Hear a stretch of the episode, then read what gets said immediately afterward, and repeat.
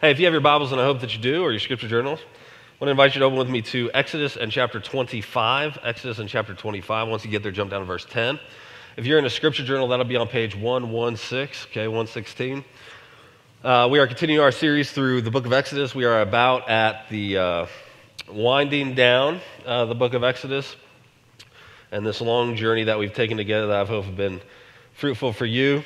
Um, what we looked at last week was Moses ascending up the mountain. God invited him up Sinai to meet with him. And um, that started 2412, a section that goes all the way through the end of chapter 31. Okay? So it's God speaking to Moses. Moses is not talk at all, all the way through chapter 31. And that's what we saw the ascent last week. And uh, we're going to take kind of a a big view of 25 to 31 this week and next week, and I'll walk us through that. So we're going to read two places in this section together. Um, and the first one is 25, 10 through 22. Okay, so let's go ahead and, uh, and read this together. Remember, God is giving Moses instructions on Sinai for the tabernacle. 25, starting in verse 10. God's word says, They shall make an ark of acacia wood, two cubits and a half shall be its length, cubit and a half its breadth and a cubit and a half its height. You shall overlay it with pure gold, inside and outside shall you overlay it. You shall make on it a molding of gold around it. You shall cast four rings of gold for it and put them on its four feet, two rings on the one side of it and two rings on the other side. You shall make poles of acacia wood and overlay them with gold, and you shall put the poles into the rings on the sides of the ark to carry the ark by them. The poles shall remain in the rings of the ark, they shall not be taken from it, and you shall put into the ark of the testimony that I shall give you. You shall make a mercy seat of pure gold. Two cubits and a half shall be its length, and a cubit and a half its breadth. You shall make two cherubim of gold, of hammered work shall you make them on the two ends of the mercy seat. Make one cherub on the one end and one cherub on the other end.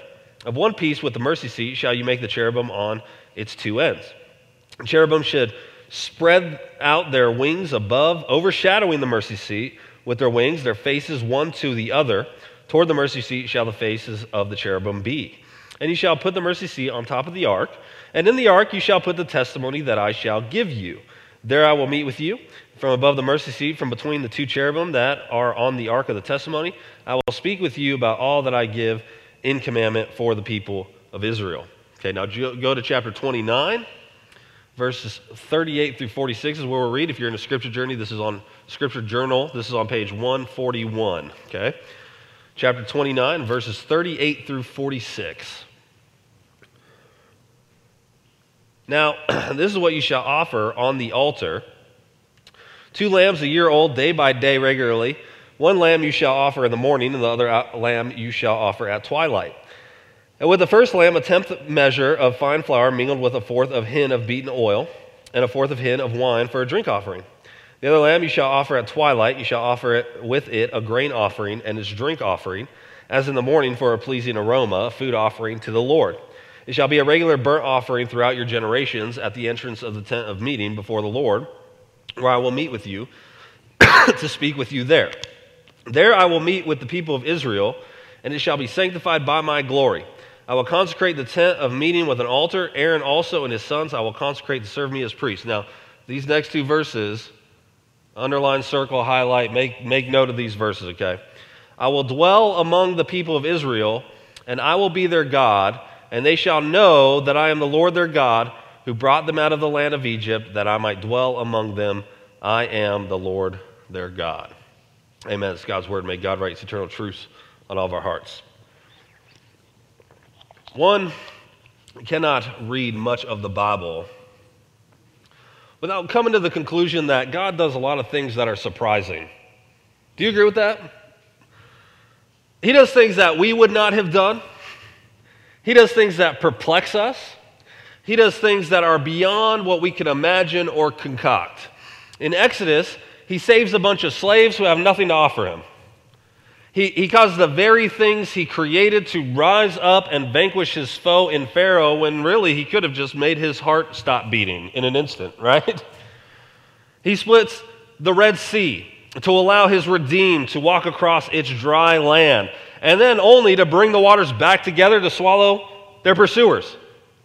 He himself then leads this people by cloud and fire, even while they grumble against him and doubt his care, even going so far as to wishing that they could return to bondage that God had freed them from only a few weeks earlier.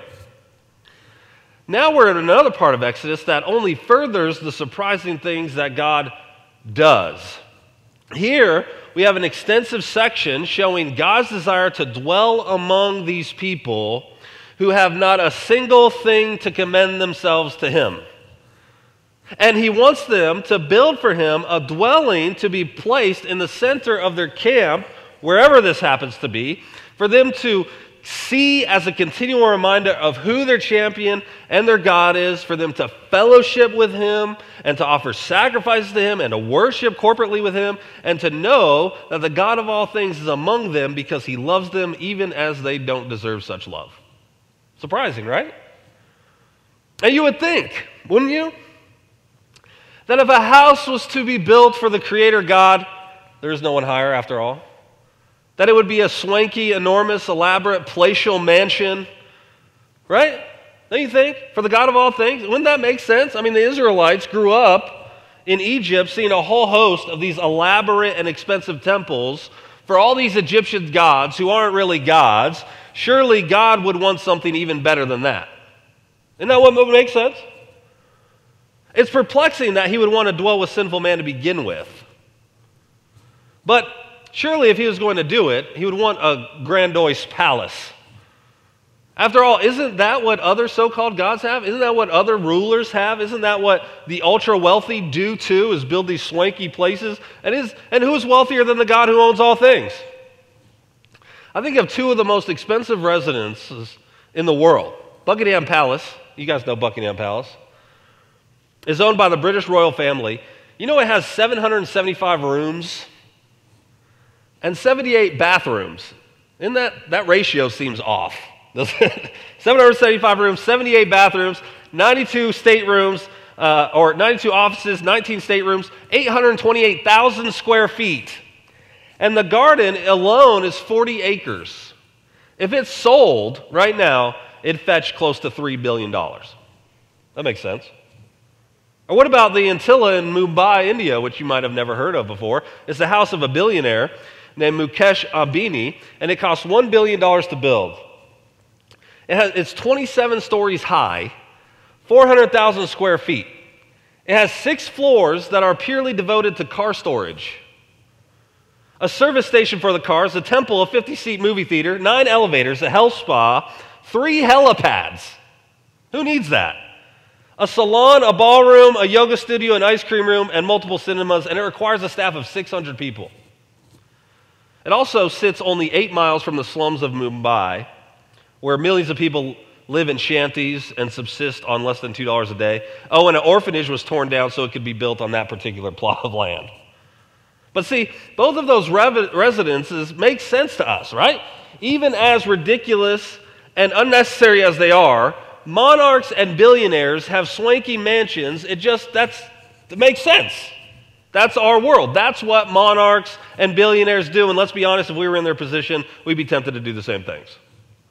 So, surely, God dwelling with his people will require an ancient form of these modern day palaces fit for the most glorious king there ever was and ever will be, right?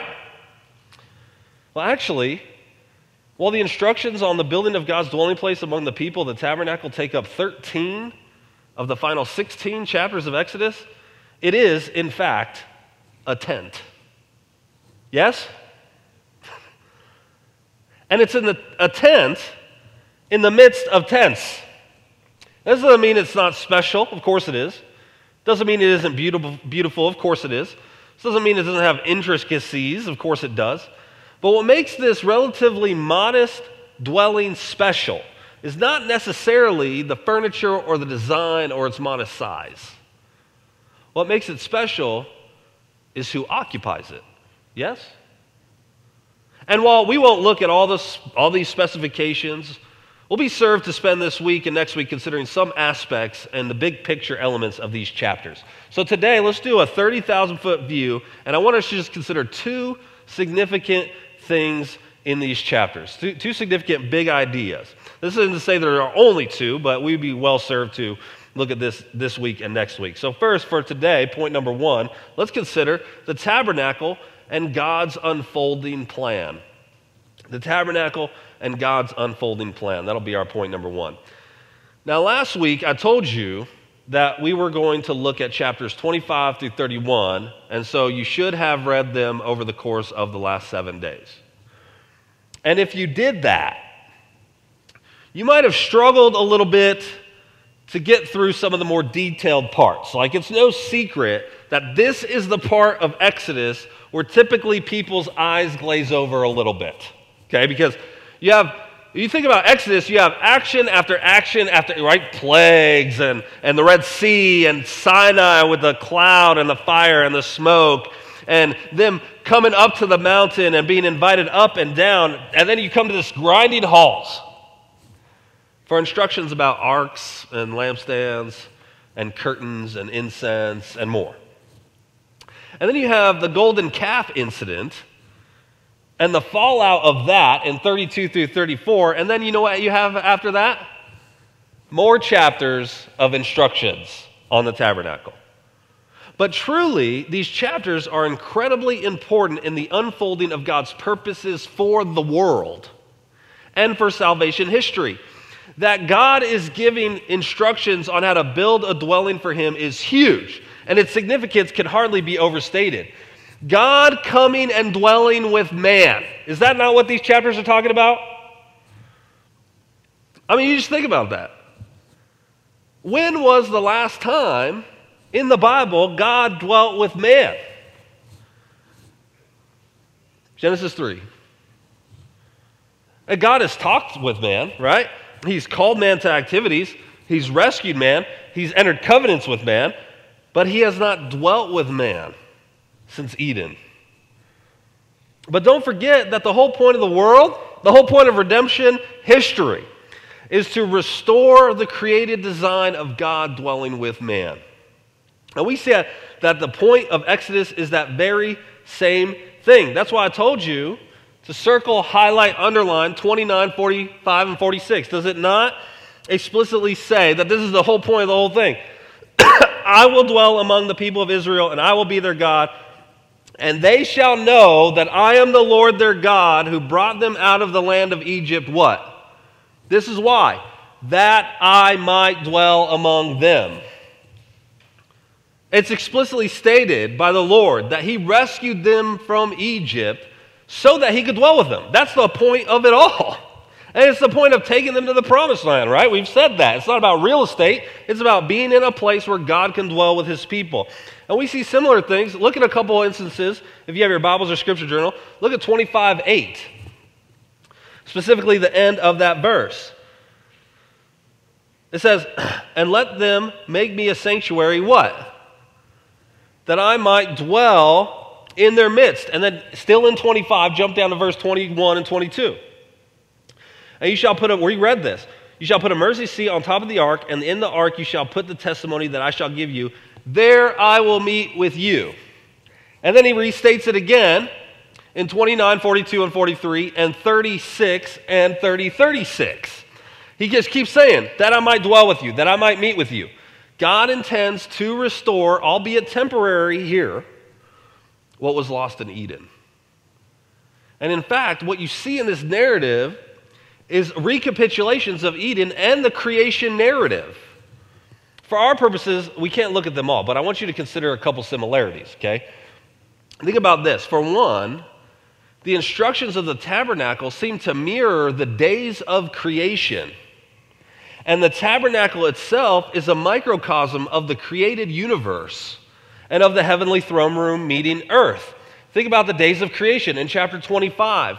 You have the ark and the golden lampstand, and they're all covered in gold and giving light, and it's like day one of creation when the Lord created light and darkness. Then you have the curtains and the cherubim on the ark and on the curtains, which represent the heavens and the firmaments, like day two of creation. Then you have the bronze altar and the outer court, which is like day three in God's creation of dry land.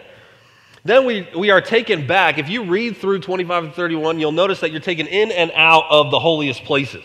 And we're taken back in to the instructions of the lampstand and the oil for the lampstand, which is like day four of creation when God created the sun and the stars. Then you have the consecration of priests, right? And that corresponds to Adam and Eve being created and giving a task as sort of co regents and uh, co heirs, cultivators of Eden as the garden temple, like on day six. And then in chapter 31, it's interesting, you have a restatement of the Sabbath and rest, which haven't we already covered that several times? But it's restated because this corresponds to day seven. But the tabernacle is also like a mini version of the created world. G.K. Beale says the three parts of Israel's temple represented the three parts of the cosmos. The outer court symbolized the visible earth, both land and sea, the place where humans live. The holy place primarily represented the visible heavens, though there was also garden symbolism, like the tree, the menorah. The Holy of Holies stood for the invisible heavenly dimension of the cosmos where God dwelt. But further, we see some of the same elements regarding the tabernacle as we did in Eden. You'll find, I hope, at the end of your rows, so it'd be on the end of this rows and these rows, there's a handout for you to take. And it's a chart with many of the, these similarities listed, okay? And some resources that you could check out if, if this is the kind of topic you want to dive deeper in, okay? But for our purposes, we have time to go through all those, but I just want to point out a few big ones just to show you this. After the fall in Genesis 3, you might remember when God expelled Adam and Eve from the garden, that access was denied from the east. Do you remember that was being mentioned? It was denied from the, it's specifically stated there, access is denied from the east. This is where the gate was. This was to be guarded by two cherubim. You remember that as well, and a flaming sword. In the instructions of the tabernacle, we see the first mention of cherubim since that passage in Genesis. And they are portrayed on the curtains and on the ark of the holiest place where God's presence will dwell. And the tabernacle they even mention here is set up wherever they are encamped to where the entrance is at the east. And as the people and the priests make their way into the, the, the tabernacle, they're moving west towards the altar and towards the holy place, closer to God's presence. So they are, in a sense, being readmitted to the place of God's presence because of his grace and mercy. They are banned from the east. They were banned from the east. Now they make their way through east and go westward on the invitation of the Lord who makes a way for them to return. You also have lampstand in chapter 25, which has elements to make it like it's a tree with branches resembling almond blossoms. Where else have we seen a tree in the midst of God's dwelling? Eden. And where will we see it again? In Revelation 22 in the New Jerusalem. Of course, Exodus is not meant to be the end of the story. God is moving us through his unfolding plan, and that plan is to restore fellowship with sinful man, to readmit them into his presence, to fellowship with him, to regain what was lost in Eden. Exodus is an important step in this unfolding plan as it shows us with vivid clarity that God means to be with people but they need to be redeemed. And they can only come so close. because Exodus is not meant to be final, it's meant to be a shadow of what is to come. You know, John knew this. When he wrote the fourth gospel, he knew that God's unfolding plan did not reach its climax in the tabernacle or the first temple or the second temple, but it would be fulfilled only through the Creator God coming down to dwell with man in a way that no one would have guessed or even thought possible. It's no coincidence, is it, that the fourth gospel starts with the same words as Genesis 1 1 in the beginning. But it diverges from there. Was the Word, and the Word was with God, and the Word was God. All things were made through him, and without him was not anything made that was made, and in him was life, and the life was the light of men. And that light, it shines in the darkness like a lampstand in the holy place. In the beginning, because Jesus is coming to be, to recreate. And when John is writing, and he's going to describe Christ coming to earth, he knew just the word to use to describe it the Word became flesh and tabernacled among us. That's no coincidence.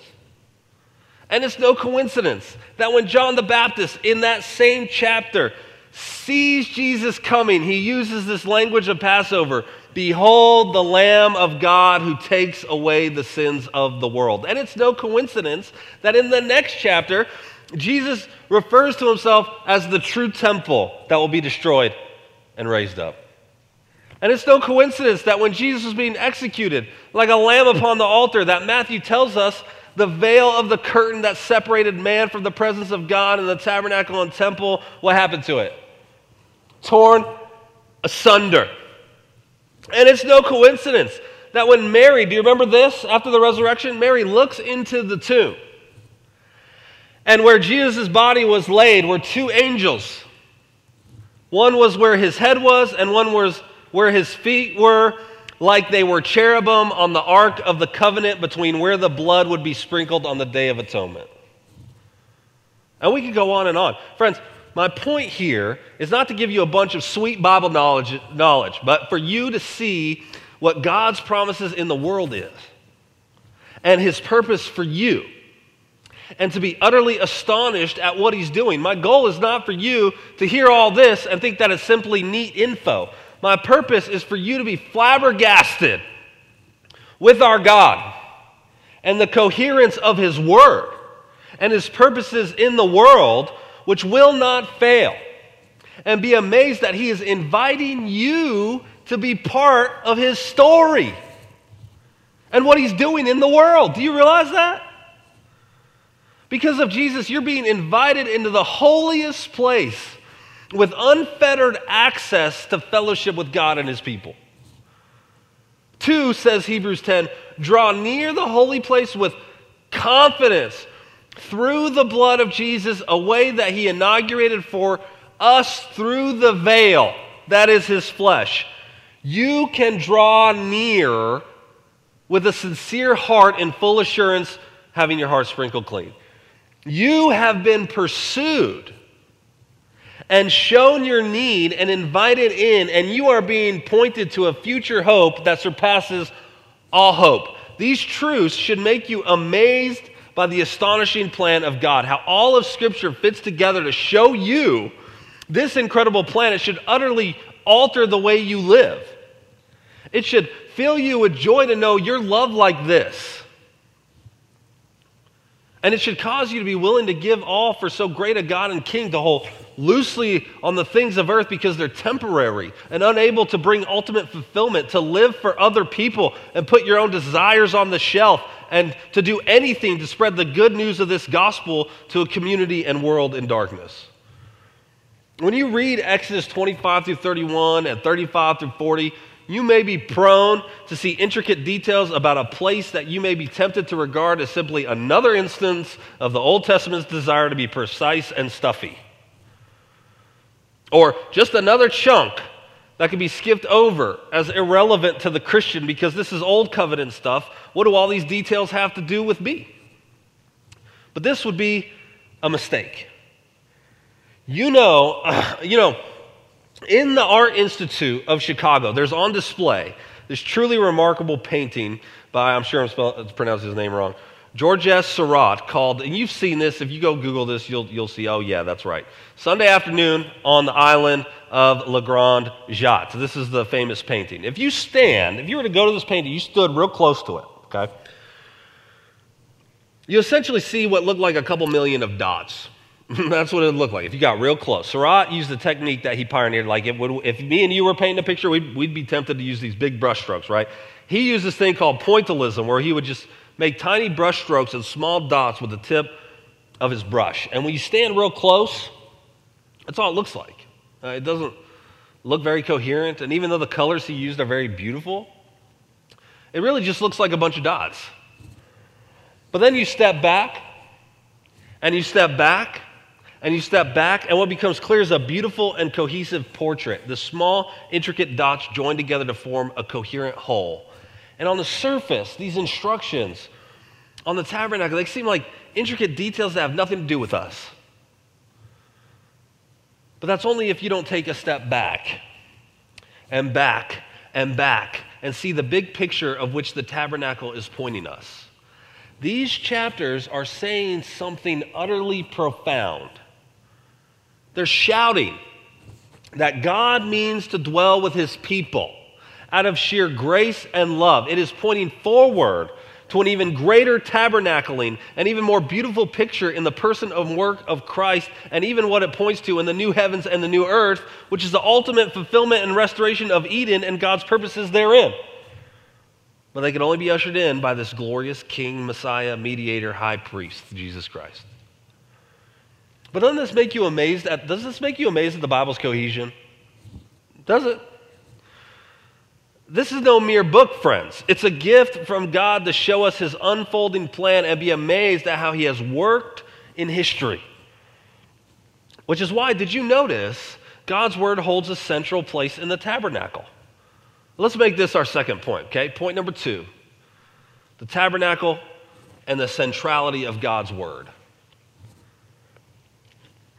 The tabernacle and the centrality of God's word. You'll notice that the first objects, if you read 2531 or just do a scan of it, the first objects that are described in this section are the Ark of the Covenant, the table of bread of the presence, and the lampstand.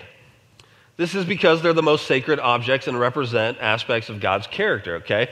But note also that the only thing in the holiest place, so you have these it, everything gets more precious and intricate as you move through the courtyard. Okay, so you have a courtyard and you have a holy place, and then you have the holiest place, all right? And there's only one thing in the holiest of places that's the Ark of the Covenant. And according to 2516, it only contains the Ten Commandments and the Book of the Covenant, and eventually the whole law. That's all that's in it. It's his chest, and that's all that's in it. It's especially important because this ark because it had the mercy seat, which symbolized the place of God's presence when the blood would be sprinkled there once a year on the Day of Atonement. And it was the place where heaven met earth. It was like the portable Sinai that we saw last week, where the throne room of God in the heavenly places met the footstool of God on earth and in the midst of Israel. So special was it, this ark, that God instructed the people to build it with rings. Did you notice that? And poles so it could be carried because if they touched it, what would happen? Everybody knows that, that sad story about the fella who was just, he was just trying to keep it from falling, right? Remember that? What happened to him? He's dead, right? Just dead. It's not funny, okay?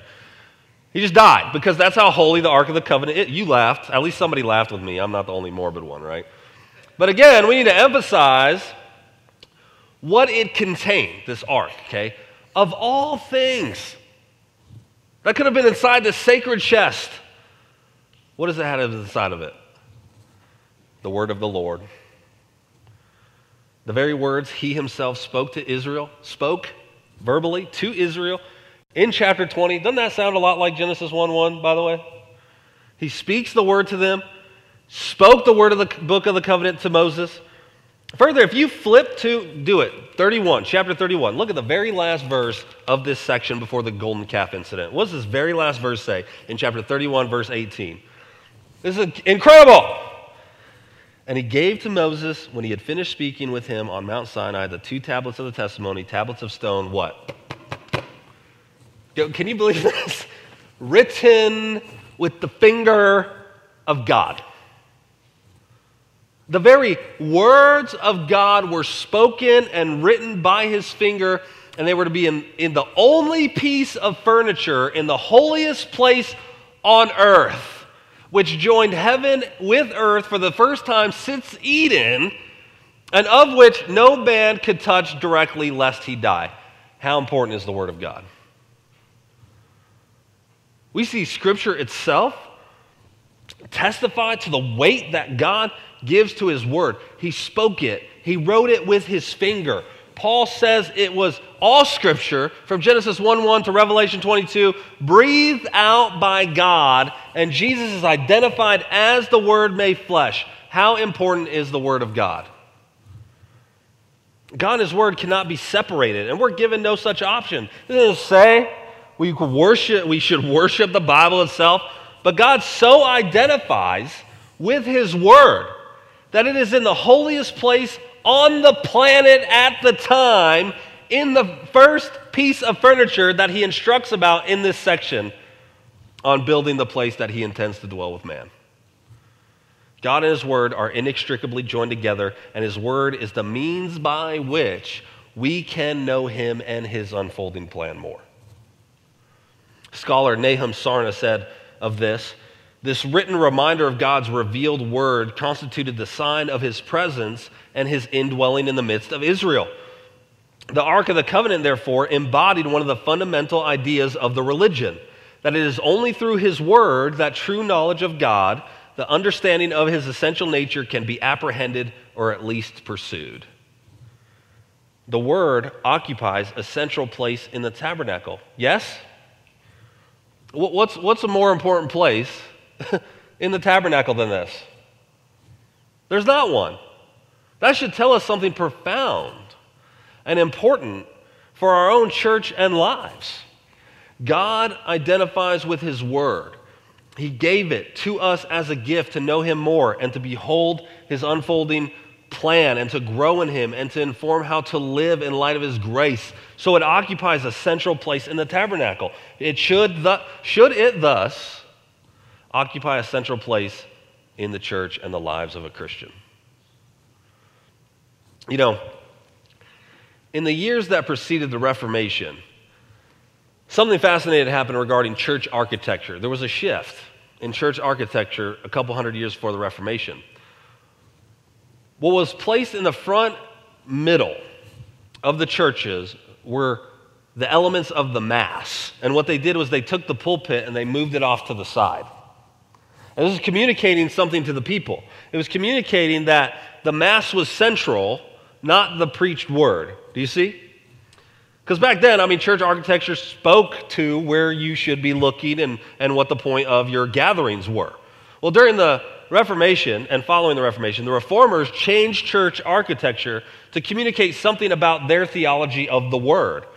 They moved the pulpit sometimes to the middle of the room, like in the very center of the room, or like most churches have today, in the middle front. And it was elevated, even more than I am right now. Why?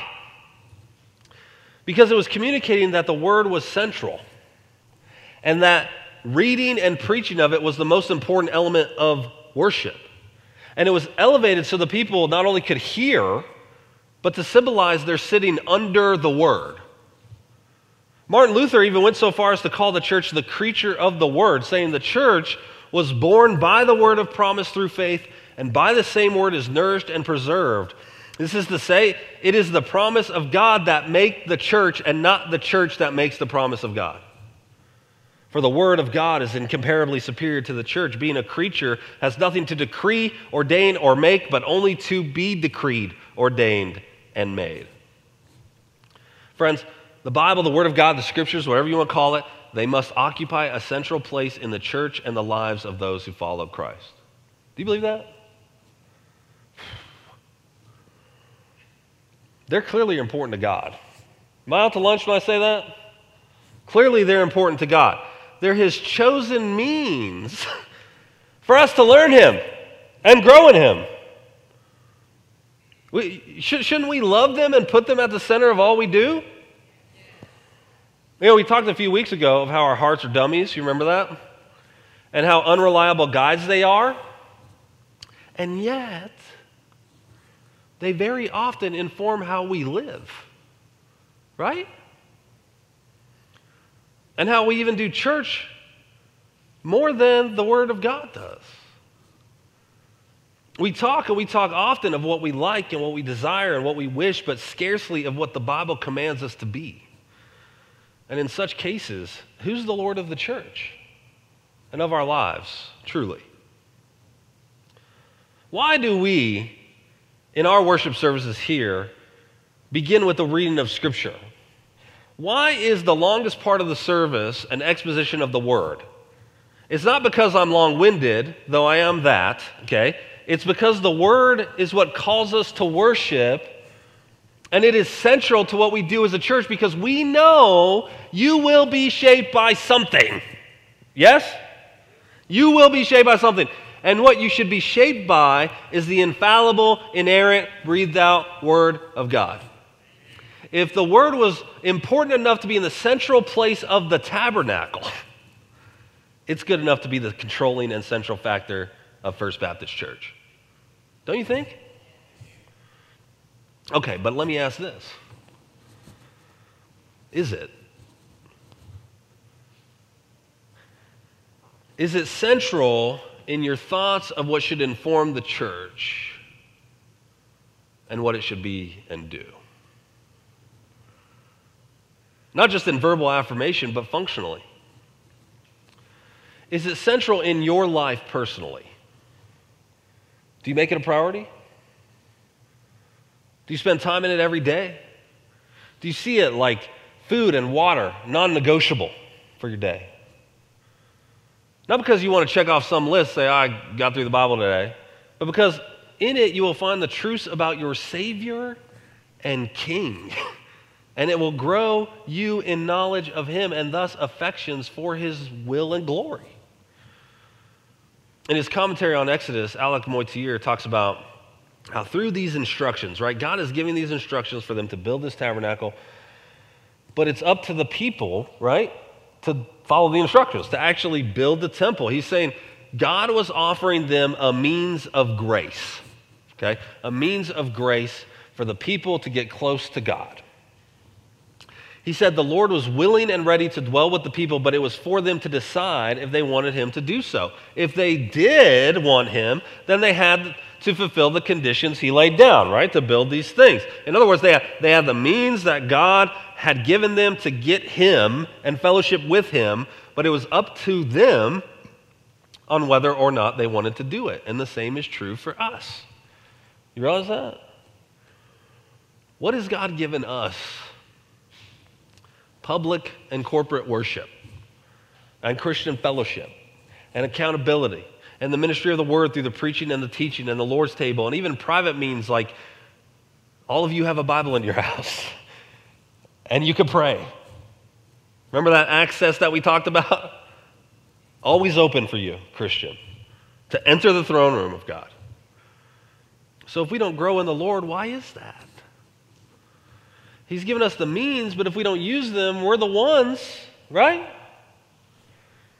We're the ones failing to take hold of these incredible means of grace from Him. You know, Lifeway Research, I don't know if you saw this, but they published findings of a survey a few weeks ago that was alarming but not surprising, okay? It found that among evangelicals by belief, okay, I want you to think about that phrase for a second. 66% say they use Facebook at least once a day. Does that surprise any of you? Yeah. If you're like me, you're like, that seems low. But 49% said they used it several times a day. Okay, they got on Facebook several times a day. 39% watch a YouTube video at least once a day. 22% use Instagram daily, and 16% use Twitter. Okay, so that in itself is not a problem, right? I mean, just opening Facebook, that's there's no sin in that. The problem is that 32% of evangelicals by belief say they read their Bible every day. And when they say evangelical by belief, they mean people who affirm doctrinally that the Bible is the highest authority. And yet, only a third of them read the Bible daily, while nearly three quarters of them use Facebook daily, and half of them use it multiple times a day. Again, those things are not inherently bad. But when we find time to get on them and not in reading the very word of God, that's a problem. Yes? because you know as well as I do that we will find time for things we want. Do you agree with that? we find time for hobbies and recreation and vacation and extracurricular activities for us and for our kids. But what about the Word? Again, not even those things are inherently bad. But if those things edge out our devotion to Christ and our Bible intake and our gathering with the saints, which do you think needs adjusted? Motyer, who I mentioned a moment ago, I'll talk again about him in a second. When he's talking about God providing means of grace for the people to get close to him, he said this too. He said, We can, however, choose to live at a distance, neglecting those things which bring God near to us and us to him. Friend, are you tapping into those means of grace to get more of God, or are you living at a distance? Clearly, I think, you want more of Him. Because your continual, you're here right now, for goodness sake. Yeah, like your continual presence here says that much. And we said over and over again that the word will be what informs what we do as a church, and you've heard that, and that has resonated with you, and you keep coming because I think you want that too. Right? But do you also treasure the word to an extent that you desire to be in it every day? And do we believe that the word should have a central place in the church as an informer of all things, not only in our mind and with our lips, but with our actions too? Even when it gets hard. Even when other routes seem quicker, more comfortable, or more in sync with our feelings. I didn't put this in my notes, but can I, I'll just be honest with you? For, for a living, right? I get to study the Word, yes? But outside of studying Scripture to deliver to you, sometimes I struggle to get in the Word every day. Sometimes I struggle, I, I, get paid to do this. I struggle to do this. So I'm not saying, ah. I'm saying me too. Like this, this is the word of, this is a very word of God that I'm delivering to you and telling you it should be your treasure, and I struggle to. But it takes intentionality, doesn't it? On your part and on my part. The word has to be central. It is at the tabernacle, and it should be in the church and in our lives. Let me transition a little bit. I just want you to imagine, I was thinking about this this week. Can you imagine what it would be like to be an Israelite during this time? Have you ever thought about that? Like right here in 25 through 31, like your mediator Moses, just the idea that this guy that God chose to lead you and represent you is up on the mountain meeting with the God of all things, right? And getting instructions on how to make possible God dwelling among you. And the idea that not too long ago you were in slavery you were under this heavy burden, you were mistreated and abused, and there was, didn't seem like there was any hope to ever live in any other condition than in bondage. But then God came and he did mighty things and made the most powerful man in the world look like a punk. And by his power, he led you out of bondage. He made a way for your sins to be atoned for and into relationship with him. And he actually wants to be in your midst. Can you imagine what that'd be like? How you heard growing up the story of your first parents, Adam and Eve, being in, in God's midst and then sinning and being barred from his presence. How, how your forefather Abraham was sought by God and God made a promise with him that his ancestors would inherit a land, but how that seemed so impossible when you were in Egypt. but praise God, he provided his, a way he proved his promises are true, and they actually wanted, wanted to be with you. Something he hadn't done since Eden. I mean, would that do something to your mind and soul and heart, you think? Do you think? Tim Keller tells a story of when he was a seminary student, and he was at R.C. Sproul's house with some other students it's just funny to me picturing like a young Tim Keller sitting Indian style in the living room of R.C. Sproul's house. But there was Old Testament scholar Alec Motyer, who I've, I've been mentioning throughout this series because his commentary on Exodus is incredible. But he was visiting with them, okay? And as they were chatting, Sproul said to Motyer, Tell us about the connection between the Old and New Testaments, okay? And this is what Motyer said. He said, Think about it. Think of what an, Israel, an Israelite would say on the way to Canaan after passing through the Red Sea. If you asked an Israelite, Who are you? he might reply, I was in a foreign land under the sentence of death and in bondage. But I took shelter behind the blood of the Lamb, and our mediator led us out, and we crossed over. Now we're on our way to the promised land, though we're not there yet. But he has given us his law to make us a community, and he has given us a tabernacle because we must live by grace and forgiveness, and he is present in our midst, and he will stay with us until we arrive home. Then Motyer added, That's exactly what a Christian says, almost word for word. Then Keller concludes like this My young self was thunderstruck. I'd held the vague, unexamined impression that in the Old Testament, people were saved through obeying a host of detailed laws, but that today we're freely forgiven and accepted by faith. This little thought experiment showed me in a stroke not only that the Israelites had been saved by grace and that God's salvation had been by costly atonement and grace all along, but also that the pursuit of holiness, pilgrimage, obedience, and deep community should characterize Christians as well. Can you imagine how privileged the Israelites would have felt to have God? Can, uh, like, seriously, can you imagine, like, living in this tent and you wake up in the morning and you just look and the presence of God is in the middle.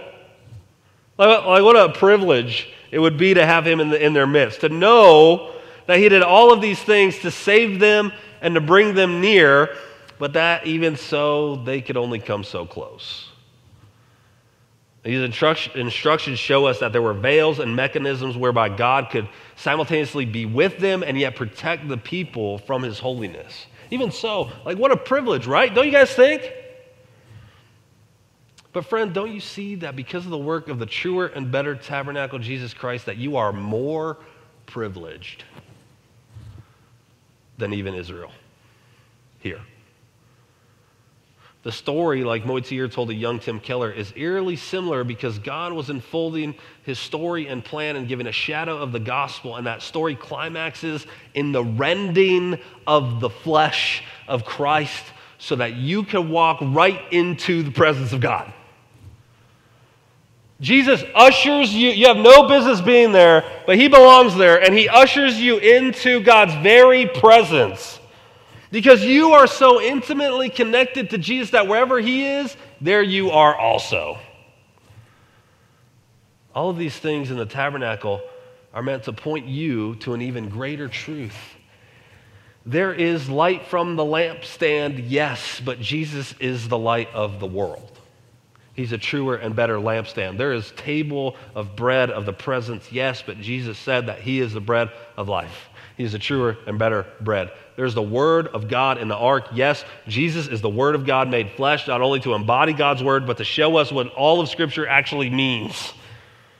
There's an altar, yes, and Jesus is the Lamb who was sacrificed on the altar of the cross to bear the guilt of sinful man. He's a truer, better altar, truer, better Lamb, truer, better, once for all sacrifice. There are high priests, yes, but Jesus is, Hebrews 8, the truer and better high priest. There is a veil that separates man from God, but Jesus tore it asunder. And he opened it up to all who would give allegiance to him. Isn't that incredible? These chapters of Exodus, they're incredible, but they're, they're even more incredible because of who they point to. Israel is privileged indeed, more privileged than anybody in the Bible up to this point, but you, brother and sister, are more privileged still. Do you realize that? I forget that sometimes. Do you? What a thing to forget. Do you see the enormity of what's being prefigured here and of what Jesus fulfills? Jesus tabernacled among us and he offers to take up residence with you and he calls the church the temple of God where his spirit dwells among the saints and he gives you his word to know him even more and behold more and more of his glorious beauty. Draw near and see how privileged you are. And not because you did something or earned something or inherited something. You and me in ourselves are owed nothing by God but his wrath and condemnation. But he looked at us, he saw our plight in bondage, and he shed his own blood to purchase us and to lead us to himself. And he offers to dwell among us in a more intimate way than Israel ever dreamed of. How should we respond? By tapping into the means of grace He has given us to get more of Him, know more about Him, know what His will for our lives is, obey gladly and willingly, and spread His rule to those in darkness. Now, there's one more thing I want to share with you, and I'll close with this. I said at the beginning do you remember, three hours ago when I started the sermon? that as impressive, I know that's what you're thinking. As impressive and intricate and special and beautiful as the tabernacle is, its glory is derived in what? Who occupies it? Yes?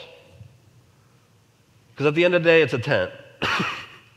what makes it special is that Yahweh Himself comes. The God of all things, whose majesty and splendor and power and might cannot be described with a human tongue, let alone be contained in a building made by human hands. Yet, he chooses to dwell in part in this tent among people who, if they saw his glory, would be incinerated. But he makes a way to be with them and to draw them in, and the fact that he is with them is why the tabernacle is so special. Why is the gospel so glorious? Too many, too many reasons to tell, right? There's too many. But it's not only because of the benefits which the redeemed enjoy, which there are a host, and we talk a lot about that, and we should, but the glory of the gospel, the best part of its truths, the greatest aspect of the gospel for you, if you will bow your knee to King Jesus, is that you get Jesus himself. Everything else is gravy. The gospel is great because the gospel means we get Jesus. The Jesus who shares all the same aspects of Yahweh that I named a moment ago. He's just as holy, just as glorious, just as mighty, just as powerful, but he has made a way in an even greater move to get close to you. No veil, no repeated sacrifice, no need for incense to cloud the vision so that we won't die from beholding him. We get him, and we get all of him. And that's why the gospel is so glorious. Michael Reeves, listen to what he said. Jesus is not a mere topic, subject we could pick out from a menu of options. Without him, our gospel or our system, however coherent, grace filled, or Bible based, simply is not Christian. It will only be Christian to the extent that it is about Him. And then what we make of Him will govern what we mean by the word gospel.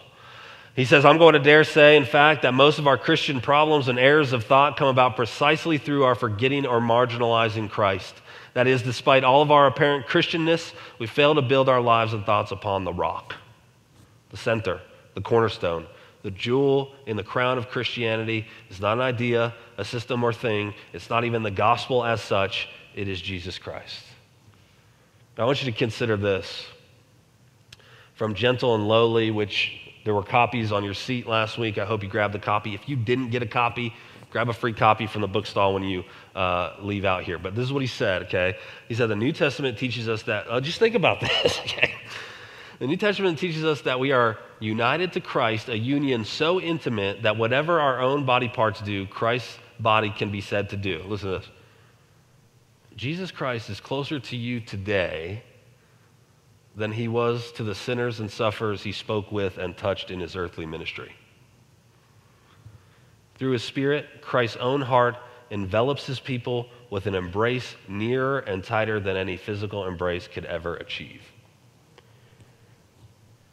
Do you realize this? You see that you get Jesus? and he is more precious than all the riches in all the worlds times a billion. And do you dwell on that thought? Do you let it sink into your heart and your very bones? And do you know, friend, why our future hope where our bodies will be raised in likeness of Christ to dwell in the new heavens and new earth? You know why that's so glorious? It's not at its core because of its surpassing beauty. Of course, it's beautiful, or its streets of gold, or its costly stone, or its perfect measurements, or its crystal clear river, but because our triune God will be in our very midst. To the extent that there's no temple because God's the temple, and there's no sun because God's brightness illumines us all. That's why heaven is good. Because we get to be in the presence of our God forever and ever. Because, as Revelation 21 says, Behold, the tabernacle of God is among men, and he will dwell among them, and they will be his people, and God himself will be among them, and he will wipe every tear from their eyes. Friend, will you let these truths grip you today? We ask God to ruin you afresh with the beauty and enormity of the fact that you get Jesus and you get the Father and you get the Holy Spirit and you get them now and forever? You let that sink in, you'll never be the same again. And living for Him and dying for Him and prioritizing His glory will be the desire of your transformed and invigorated heart.